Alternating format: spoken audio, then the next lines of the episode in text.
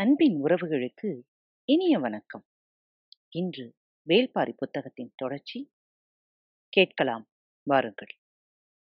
மதுரை கோட்டையின் மேற்கு வாசலை நோக்கி சூரிய கதிர்கள் தகதகத்து இறங்கிக் கொண்டிருந்தன. வாங்கிய ஒளியை அதைவிட வேகமாக வெளியில் உமிழ்ந்தன கதவுகள். அந்த நெடுங்கதவுகள் முழுக்க பொன்னாலான பூச்சு கொண்டவை. அவற்றின் குமிழிகள் மேல் மணிக்கற்கள் பொதிந்திருந்தன.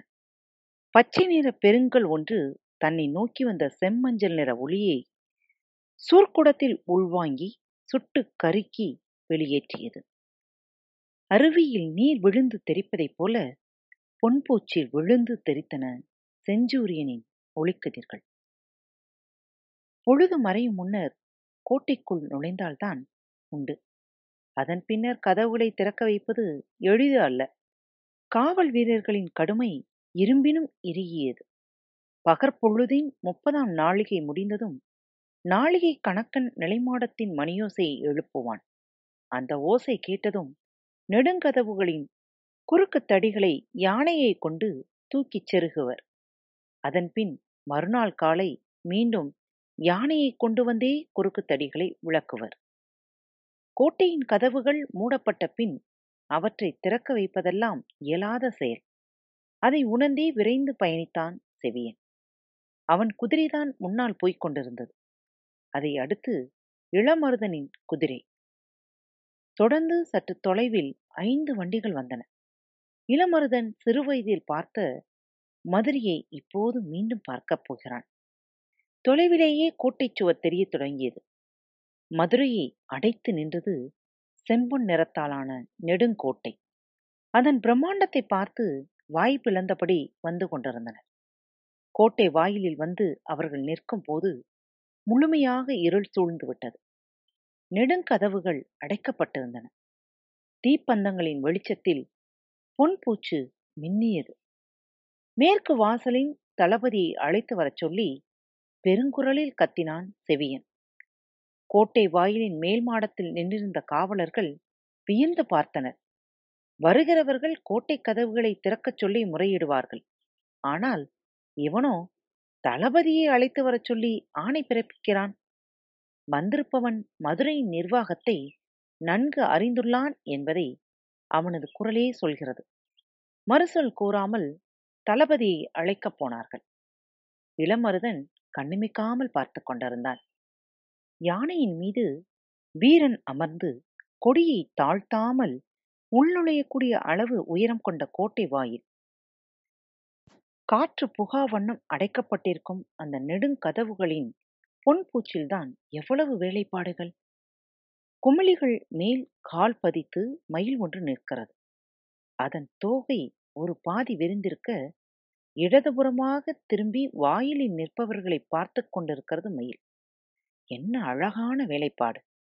இந்த கதவுகள் முழுக்க எவ்வளவு நுட்பங்கள். ஒரே ஒரு பரிசு பொருளை உருவாக்க நமக்கு பல மாதங்கள் ஆகின்றன. ஆனால் வாயிற் கதவுகளிலேயே எவ்வளவு வேலைப்பாடுகள்? இளமருதனின் மனதில் எண்ணங்கள் ஓடிக்கொண்டிருந்த போது மேல் மாடத்தில் வந்து நின்ற மேற்கு வாசல் தளபதி மாரையனிடம் தாங்கள் யார் என செவியன் சொல்லி முடித்தான். கட்டுமான பணிக்கு அழைத்து வரப்பட்டிருக்கும் கொற்றர்களை உடனடியாக உள்ளே அனுப்ப வேண்டும். அரண்மனையில் பணிகள் இரவு பகலாக நடக்கின்றன. இவர்களை நாளை பகல் வரை வெளியில் நிறுத்தினால் நாம் தண்டிக்கப்பட்டு விடுவோம் என்பதை உணர்ந்தான் மாரையன். ஆனால் கோட்டை தளபதியின் உத்தரவு இல்லாமல் நெடுங்கதவை திறக்க இயலாது. உடனடியாக அவரை காண விரைந்தான். உடன் இரு வீரர்களும் சென்றனர். மதுரை கோட்டையின் நான்கு வாசல்களுக்கும் வாசலுக்கு ஒருவர் என நான்கு வாயில் தளபதிகள் இருக்கின்றனர். இவர்கள் அனைவரும் கோட்டை தளபதிக்கு கட்டுப்பட்டவர்கள். மாலையில் கோட்டை கதவுகள் மூடப்பட்ட பின் கோட்டை தளபதி உத்தரவு இல்லாமல் அவற்றை மீண்டும் திறக்க முடியாது. பகலிலும் இந்த நெடுங்கதவை முழுமையாக திறந்து மூடும் அதிகாரம் அவரிடமே இருந்தது. கதவின் கீழ்ப்புறத்தில் மனிதர்கள் வந்து போக ஏற்றதாக சிறிய அளவில் உள்ள பிள்ளை கதவுகளை திறந்து மூடும் அதிகாரம்தான் வாயில் தளபதிகளுக்கு உண்டு. மதுரையின் கோட்டை தளபதி சாகலைவன். வீரத்துக்கும் தந்திரத்திற்கும் பெயர் எடுத்தவன். அவன் கோட்டையின் எந்த திசையில் இருப்பான் என்பதை கீழ்நிலையில் இருக்கும் அதிகாரிகளால் கண்டறிந்து விட முடியாது. அதுவும் இந்த விழா காலத்தில் அவனை கண்டறிவது எளிது அல்ல. மாரையனுக்கு என்ன செய்வது என்று புரியவில்லை. மாலையில் கிழக்கு வாசலில் சாகலைவனை பார்த்ததாக ஒருவர் சொன்னார். இங்கிருந்து கிழக்கு வாசலுக்கு செல்வது மிக கடினம். நகர் முழுவதும் விழாக்கோலம் பூண்டுவிட்டது. யவனர்கள் இன்றிரவு வந்து இறங்கப் போகிறார்கள். வணிக வீதிகளில் எல் விழ இடமில்லை. எங்கும் பெருந்திரள் கூட்டம். குதிரையை விரட்டிச் செல்ல முடியாது. கூட்ட நெரிசலில் சிக்கினால் கிழக்கு வாசலை அடையும் முன்னே விடிந்துவிடும். என்ன செய்வது என்று தெரியாமல் குழம்பி போய் நின்றான் மாரையன். அவனால் நிற்கவும் முடியவில்லை நகரவும் முடியவில்லை. யோசித்தபடியே கூட்டம் குறைவான தென்புற வீதியில் நுழைந்தான் அந்த வீதி திரும்பும் இடத்தில் இரு குதிரைகள் பூட்டப்பட்ட தேர் ஒன்று கண்ணில் பட்டது. முன்னால் நான்கும் பின்னால் நான்குமாக எட்டு குதிரை வீரர்கள் ஈட்டியை ஏந்தியபடி சென்று கொண்டிருந்தனர் போய்க் கொண்டிருப்பது அரசின் உயர் அலுவலர் என்பது புரிந்தது. யாராக இருக்கும் என்பதை அறிந்து கொள்ள விரைந்து சென்றார். அவர் அரசாங்கத்தின் களஞ்சிய தலைவர். வெள்ளி கொண்டார் இந்த பேரரசின் செல்வத்தை கட்டிக்காக்கும் மாமனிதர். அவரை கண்டதும் குதிரையை விட்டு இறங்கி வணங்கினான் மேற்கு வாயில் தளபதியை பார்த்தவுடன் அடையாளம் கண்டார் அவர். என்ன என்று விசாரிக்க சூழலை விளக்கிச் சொன்னான் மாரையன். எந்த ஒன்றையும் காது கொடுத்து கேட்பது எவ்வளவு ஆபத்தானது என்பது கேட்ட பின்புதான் புரியும். வெள்ளிக்கொண்டாரின் நிலைமை அதுவே. அவரை போன்ற உயரிய இடத்தில் இருப்பவர்களின் கவனத்திற்கு ஓர் இக்கட்டு வந்த பின் அதற்கு தீர்வு காணும் பொறுப்பும் இயல்பாகவே அவர்களையே வந்து சேர்கிறது வெள்ளி கொண்டார் போகும் வேலைக்கு குறுக்கே கோட்டை தளபதியை கண்டறியும் வேலையும் வந்து நின்றது. என்ன செய்யலாம்? என்று சிந்தித்தார். தேரோட்டி திரும்பி பார்த்தான். அவரின் உத்தரவு கிடைக்காததால் தேர் அசைவற்று நின்றது. அருகில் சற்றே இளைப்பாறியபடி நின்றான் மாரையன். இந்த பெருங்கூட்டத்தில் நீ எங்கு போய் கண்டறிவாய்? இரவு முழுவதும் தேடிக்கொண்டே இருக்க வேண்டியதாகிவிடும். எனது தேரில் வந்து உட்கார் என்றார். சற்றே தயக்கத்துடன் தேரில் ஏறி அவரின் எதிரில் ஒடுங்கி உட்கார்ந்தார். தேர் புறப்பட்டது. முன் செல்லும் குதிரை வீரர்களை கண்டதும் கூட்டம் தானாக விலகி இடம் கொடுத்தது. தென்புற சாலையிலிருந்து கிழக்கு முகமாக உள்வீதிக்குள் திரும்பியதும் திகைத்துப் போனான் தேர் ஓட்டி கூட்டத்தை விலக்கி தேருக்கு வழியை அமைக்க முடியுமா என்பது ஐயமே. முன்னால் செல்லும் குதிரை வீரர்கள் நால்வரும் ஓசை எழுப்பியபடி சென்றனர். ஆனாலும் தேரின் நகர்வு மிகவும் மெதுவாகத்தான் இருந்தது. மாரையனின் கண்களிலிருந்து மிரட்சி அகலவில்லை. இப்போதே இப்படி என்றால் மணவிழா தொடங்க இன்னும் இருவார காலம் இருக்கிறதே மதுரை எப்படி தாங்கும் என்றார். தேரின் இருக்கையை முழுவதும் அடைத்து உட்கார்ந்திருந்த அந்த அகண்ட மனிதர் வாயில் வெற்றிலை மென்றபடி மணவிழா என்றால் மதுரை தாங்கியிருக்கும் ஆனால் இது வெறும் மணவிழா மட்டுமல்லவே என்று சொல்லி நிறுத்திக் கொண்டார். மாரையனுக்கு புரியவில்லை. ஆனால் அவரிடம் விளக்கம் கேட்கும் தகுதி அவனுக்கு இல்லை. அதனால் அடக்கமாக அவரது முகம் பார்த்தான். அவனது பார்வையின் பொருள் புரிந்தது. வயிறு பொறுமி ஏப்பம் வந்தது. நீண்ட ஒளியோடு ஏப்பம் விட்டார். பெருத்துச் சரிந்திருந்த வயிறு சற்றே உள்வாங்கி இறங்கியது. இரவு உணவு முடித்து வருகிறார். ஆனால் தனக்கு அதற்கான வாய்ப்பு இருப்பதாக தெரியவில்லை என்று மாரையன் நினைத்தபோது வெள்ளிகொண்டார் தனது நெஞ்சுக்கூட்டை இடது கையால் அழுத்தி தடவியபடி எல்லாம் இதுவால் வந்தது என்று விரல்களில் சிக்கிய முத்து மாலையை தொட்டு தடவிக்கொண்டே சொன்னார். கொற்கை முத்து இப்போது யவன தேசத்தின் கனோப் பொருளாக மாறிவிட்டது. சேரனின் மிளகுக்கு இணையான வணிகப் போட்டிக்கு எதுவும் இல்லை என்ற நிலை உடைந்து விட்டது மிளகும் முத்தும் யவன வணிகத்தில் இணையான இடத்தை பிடித்தன. அதுதான் நேற்று வரை இருந்த நிலை. ஆனால் இந்த திருமணம் வணிக நிகர்நிலையை உடைத்து பாண்டியனை முதல் நிலைக்கு கொண்டு வந்துள்ளது. பாண்டிய இளவரசன் புதிய வெப்பன் மணமுடிக்கப் போவது இன்னொரு வேந்தன் மகளாக இருந்தால் இந்த திருமணம் இரு நாடுகளின் திருவிழாவாகத்தான் இருந்திருக்கும். ஆனால் இன்று அப்படியல்ல இந்த புவியின் பெருவிழாவாக இது மாறிப்போனது. கடலையும் காற்றையும் அறிந்து இந்த புவியெங்கும் வணிகம் செய்து கொண்டிருப்பவர்கள் நூற்றி இருபது வணிகர்கள். அவர்கள் தங்களுக்கு என்று சாத்துக்கள் என்ற அமைப்பை வைத்துள்ளனர். பேரரசுகளை விஞ்சும் செல்வத்தின் நாயகனாக சாத்துக்கள் அமைப்பின் தலைவன் இருக்கிறான். அந்த தலைவனை சூழ்கடல் முதுவன் என்ற பெண் பெயரும் கொண்டு அழைக்கிறார்கள். அந்த சூழ்கடல் முதுவனின் மகள்தான் மதுரையின் இளவரசனை மணக்கப் போகிறவள். அவளின் பெயர் பொற்சுவை. ஓய்வெறியா அலைக்கடலின் பாய்மரங்கள் வைகரை கரை நோக்கி வலசை வந்து கொண்டிருக்கின்றன. கடற்பரப்பு எங்கும் மிதந்து கிடக்கும் நாவாய்கள் இப்போது கொற்கைத்துறையில் நங்கூரம் இறங்கிவிட்டன. இப்படி ஒரு தகுதி இந்த மண்ணில் இதுவரை எந்த பேரரசுக்கும் கிடைக்கவில்லை. இந்த திருமணம் பாண்டிய பேரரசு கடல் வணிகத்தில் முதல் நிலையை பெற்றதை பறைசாற்றும் அரசியல் நிகழ்வு. இதனால் இந்த பேரரசு காணப்போவதோ கரைபுரளும் செல்வச் செழிப்பு. தன் இரண்டு மகன்களையும் கடற்புயலில் இழந்தவன் சூழ்கடல் முதுவன். அவனின் ஒரே மகள் பொற்சுவை. இப்போது மதுரைக்கு மணமகளாக வரப்போகிறாள். உலகெங்கும் இருந்து வணிகத்தால் நிரப்பப்பட்ட பெருஞ்செல்வம் நெடும்படி தாண்டி பாண்டியனின் கருவூலம் வந்து சேர உள்ளது.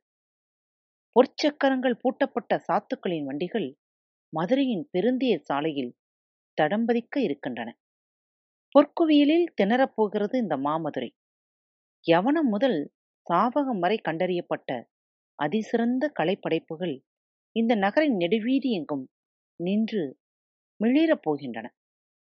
வணிக சாத்துக்களின் வரைவில்லா செல்வத்தை விட இந்த பேரரசே செழிப்பு மிக்கது என்பதை காட்ட வேண்டிய தேவை நம் பேரரசுக்கு ஏற்பட்டுள்ளது எனவே அரசாங்க கருவூலத்தில் குவிந்து கிடக்கும் செல்வம் எல்லாம் மதுரையின் வீதிகளில் அள்ளி வீசப்பட உள்ளன இந்த இருவரும் இணையும் இந்த வேலையை மிகுந்த கவனத்தோடு பயன்படுத்த Hey everyone! If you love listening to our podcasts, please do also check out our YouTube channel, Bharat Kitchen Tamil. Our Bharat Kitchen features both traditional and modern cooking. We do not want to limit ourselves with food. To make it more interesting, we upload events happening around us, educational and informative videos too. So stay tuned and be ready to travel with us. Subscribe to our channel, Bharat Kitchen Tamil. களமிறக்கி விட்டனர் யவனர்கள் பேரரசர் குலசேகர பாண்டியனையும் சூழ்கடல் முதுவனையும் ஒரு சேர திகைப்பில் ஆழ்த்த அவர்கள் தயாராகிவிட்டனர் இந்த மணவிழாவுக்கான பரிசு பொருள்களை கப்பல் நிறைய எடுத்து வந்துள்ளனர் யவனத்தேரல் மட்டுமே ஆறு திரளி மரப்படையில் கரை வந்து சேர்ந்தது என்று செய்தி. இந்த திருமணம் வழியாக யவனர்களுக்கு ஒரு செய்தி தெளிவாக சொல்லப்பட்டுவிட்டது அவர்கள் அதை புரிந்து கொண்டார்கள். இனி யவன அரசர்கள் இந்த நாவலன் தீவின் முதற் சிறப்பை பாண்டியர்க்கே செய்வார்கள். அதன் அறிகுறிகளும் தொடங்கிவிட்டன இன்னும் சொல்ல எவ்வளவோ இருக்கின்றன. மதுரை விழாக்களின் நகரம். இந்த மாநகரின் மண்ணெடுக்கு விழாக்களில் ஏற்றப்படும் தீப புகையால்தான் சாம்பல் நிறம் கொண்டுள்ளதோ என்று நான் பல நேரம் நினைத்ததுண்டு ஆனால் இப்போது நடைபெறப் போகும் இந்த மன விழாதான் அதன் உச்சம். இந்த உச்சத்தை மதுரை இனி எந்த காலத்தில் எட்டும் என தெரியாது. இன்று நள்ளிரவுக்கு பிறகு விற்பனைக்கான பொருள்களை மட்டும் யவனர்கள் நகரத்தின் வணிக வீதிக்கு கொண்டு வர உள்ளனர். அதை வாங்கத்தான் மக்கள் பெரும் ஆர்வத்தோடு திரண்டுள்ளனர். திருமணத்தை முன்னிட்டு எல்லா குடும்பங்களும் அலங்காரத்துக்கு தயாராகி வருகின்றன யவனர்களே அலங்கார பொருள்களின் அடையாளமாகிவிட்டார்கள் கோட்டையின் கிழக்கு வாசலுக்கு வெளிப்புறத்தில் இரு காத தொலைவில் இருக்கிறது யவனஞ்சேரி. இன்று மாலைதான் கொற்கையிலிருந்து பொருட்கள் எல்லாம் அங்கு வந்து சேர்ந்தன. அதில் விற்பனைக்கான பொருள்களை மட்டும் தனியே பிரித்தெடுத்து நள்ளிரவுக்கு பின்னர் வணிக வீதிக்கு கொண்டு வருவார்கள். எனவே இரவின் பதினைந்தாம் நாளிகையின் போது கோட்டையின் கிழக்கு வாசல் திறக்க இருக்கிறது. அப்போது கோட்டை தளபதி சாகலைவன் அங்கிருப்பான். அதுவரை அவன் எங்கிருப்பான் என்பது கேள்வி. அவர் சொல்லியதை மாரையன் வாய்பிளந்து கேட்டுக்கொண்டிருந்தான் தேர் கிழக்கு பக்கமாகவோ வணிக வீதியின் பக்கமாகவோ செல்லாமல் வடதிசையின் தனித்த மாளிகையை நோக்கி போனது. இந்த பக்கம் எதற்குப் போகிறது என்பது அவனுக்கு விளங்கவில்லை. அவரிடம் விளக்கம் கேட்க முடியாமல் சுற்றுமுற்றும் பார்த்தபடி வந்து கொண்டிருந்தான். மாளிகையின் வாசல் வந்து நின்றது தேர். முன்னால் இருந்த குதிரை வீரன் ஒருவன் வேகமாக வந்து அவர் தேரை விட்டு இறங்க கைப்பிடித்து நின்றான். தொடர்ந்து மாறையின் இறங்கினான். மாளிகை அலங்காரத்தால் மின்னியது. எங்கும் தீபங்கள் ஏற்றப்பட்டு கண் சிமிட்டியபடி இருந்தன. வெள்ளிக்கொண்டார் வந்ததை அறிந்து உள்ளிருந்த இளம்பெண்கள் இருவர் ஓடி வந்து அவரது கைப்பற்றி வாசல் படி கடந்து உள்ளே அழைத்துச் சென்றன மாரையின் முன்னறையில் அமர வைக்கப்பட்டான். பட்டு திரைசீலைகள் காற்றில் அசைந்தபடி இருக்க முகங்கள் இங்கும் அங்குமாக நழுவி மறைந்தன. இளமஞ்சள் நிறத்தில் ஒளிரும் தீபத்தின் விளிம்பில் எப்போதும் ஒரு செந்நிறம் கலந்திருக்கும். இயற்கை எந்த ஓர் அழகையும் முழுமை கொள்ள அதன் விளிம்பில் அடர்வண்ணம் பூசுகிறது. திரைசீலைகளின் விளிம்பில் அடர்வண்ண முகங்கள் மறைந்து மறைந்து தெரிந்து கொண்டிருந்தன. காம கிழத்திகள் பற்றிய சொல்லோவியங்களை பொய்யாக்கின அந்த முகங்கள். எந்த சொல்லாலும் இந்த அழகை சொல்லிவிட முடியாது என்று மாரையனுக்கு தோன்றியது. கோட்டையின் மேல் மாடத்திலிருந்து இரவு முழுக்க வெளிப்புற இருளை வெறித்து பார்த்து பழகிய அவனின் கண்கள் மின்னும் ஒளி விளக்கில் பொன்முகங்கள் மிதந்து போவதை பார்த்து தடுமாறிக் கொண்டிருந்தன. இந்த பேரழகிகளிடமிருந்து வெள்ளி கொண்டார் மீண்டு வந்து அதன் பின் நாம் தளபதியை தேடி பிடிப்பதற்குள் விடிந்துவிடும் என்று அவன் மனதில் நினைத்துக் கொண்டிருந்த போது யானை கட்டுத்தறியின் தலைவனுக்கு சாகலைவன் எழுதிய ஓலையை பெண்ணொருத்தி கொண்டு வந்து கொடுத்தார். ஓலையை வாங்கி பிடித்த மாரையன் அதிர்ந்து போனான். கோட்டை தளபதியும் இங்குதானா? குறித்த நாளிகைக்குள் எல்லாவற்றையும் சரியாக செய்து முடிக்க வேண்டும் என்று கோட்டை தளபதி அடிக்கடி சொல்வது இதைத்தானா? கேள்வியோடு அந்த இடமிட்டு நீங்கினார். கோட்டை மேற்கு வாசலின் வெளிப்புறம் அவர்கள் காத்திருந்தனர். செவியன் சற்றே பொறுமை இழந்திருந்தான். இளமருதனுக்கு அங்கு வியந்து பார்க்க நிறையவே இருந்தன. அகழியில் முதலைகள் தெரிகிறதா என்று வேடிக்கை பார்த்து கொண்டிருந்தனர். மண்ணீட்டாளர்கள். தாமரை மொட்டுக்களும் ஆம்பல் மலர்களும் நீரெங்கும் நிறைந்திருந்தன. பொழுது நள்ளிரவை நெருங்கிக் கொண்டிருந்தது. கோட்டை தளபதியிடம் வாங்கிய ஓலையை கட்டுத்தறியின் தலைவன் அள்ளங்கீரனிடம் கொண்டு வந்தான் மாரையன். அள்ளங்கீரனுக்கு வயது அறுபதை கடந்திருக்கும். யானைகளின் குணம் காண்பதில் இவருக்கு இணை யாரும் இல்லை அந்த வயதான பெரியவரை எழுப்பினான் மாரையன். நள்ளிரவு வந்து எழுப்புவதை கூட மன்னிக்கலாம். ஆனால் எழுந்தவனிடம் எழுத்தை காட்டி படிக்கச் சொல்பவனுக்கு மன்னிப்பே கிடையாது என்று புலம்பியபடியே ஓலையை வாங்கி படித்தார்.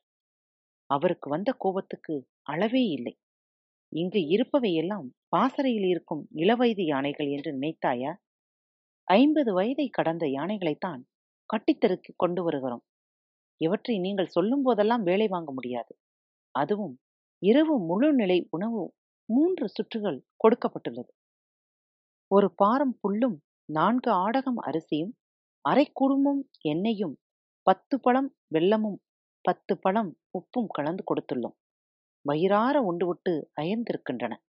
இப்போது அவற்றை எழுப்பி வேலை வாங்குவது இயலாத செயல் மட்டுமன்று ஆபத்தானதும் கூட. மாரையனுக்கு என்ன பதில் சொல்வதென்றே தெரியவில்லை. ஆனால் அவசர வேலைக்காக அழைத்து வரப்பட்டவர்கள் கோட்டைக்கு வெளியே காத்திருக்கிறார்கள். அவர்களை எப்படியாவது உள்ளே அனுமதிக்க வேண்டும். அதற்காக தொடர்ந்து வேண்டினான் கோட்டை தளபதி எங்கே? என்று கேட்டார் அள்ளங்கீரன் மாரையன் பதில் சொன்னான் அவசரத்திற்கு அவனால் எழுந்து வந்து உன்னிடம் மூளை கொடுக்க முடியவில்லை அல்லவா? யானையை மட்டும் உடனே எழுப்பு என்றால் என்ன பொருள்? என்றார். இதற்கு என்ன பதில் சொல்வதென்று தெரியவில்லை. ஆனால் பெரியவரின் கேள்வி பொருத்தமானது என்று தோன்றியது. பிரச்சனை வந்து நிற்பது மாரையனுக்கு முன்னால் நாளை விசாரிக்கப்பட்டால் அவன்தான் பதில் சொல்ல வேண்டியிருக்கும். எனவே அவன் அந்த இடத்தை விட்டு அசைவதாக இல்லை. பெரியவர் அள்ளங்கீரனுக்கும் வேறு வழி இல்லை. நீண்ட நேரம் கழித்து யானையை எழுப்ப பாகனுக்கு உத்தரவிட்டார். மாரையன் தன்னுடன் வந்த வீரர்களோடு வெளியில் காத்திருந்தான். சிறிது நேரத்தில் யானை வெளியேறி வந்தது. பொழுது நள்ளிரவை கடந்தது. தனது கால் பெருவிரலால் அதனுடைய காதின் பின்பக்கத்தை ஊன்றி உந்தினான் பாகன். ஆனாலும் அது மெல்லவே முன்னகர்ந்து சென்றது. பக்கவாட்டில் குதிரையில் இருந்தபடியே பாகனை பார்த்து மாரையன் சொன்னான் இந்த வேகத்தில் நடந்தால் வாசலை அடைவதற்குள் பிடிந்துவிடும். வேகமாக நடத்து. பாகன் சொன்னான் எனது தொடை நடுக்கத்தை நீ உணர மாட்டாய் யானைக்கு மிக மோசமான வயது ஐம்பது. இளமைக்கும் முதுமைக்கும் நடுவில் இருப்பது. அது என்ன நினைக்கிறது என்பதை நாம் கணிக்க முடியாது. இந்த வயதுடைய யானைக்கு நிலையுணவு கொடுத்து நள்ளிரவு எழுப்புவது ஆபத்தை விலைக்கு வாங்குவதைப் போன்றது. இதுவரை இல்லாத செயலை இது இப்போது வெளிப்படுத்திக் கொண்டிருக்கிறது. ஒழுங்காகத்தானே போய்க் கொண்டிருக்கிறது. இதில் என்ன சிக்கல்? எழுப்பியதிலிருந்து துதிக்கை தந்தத்தில் சுற்றியபடியே வருவதை பார்த்தீரா? தந்தத்தில் அது கொடுக்கும் அழுத்தத்தை எனது அடித்தொடையில் உணர முடிகிறது. மாரையன் சற்றே அதிர்ந்து பார்த்தான். எனக்கு சொல்லப்பட்ட உத்தரவை நான் நிறைவேற்றிக் கொண்டிருக்கிறேன். ஆனால் எனது உத்தரவை யானை எந்த கணமும் மறுக்கலாம். மாரையன் குதிரையை வேகப்படுத்தி முன்னால் நகர்ந்தான். நள்ளிரவின் மணியோசையை நாளிகை கணக்கன் எழுப்பினான்.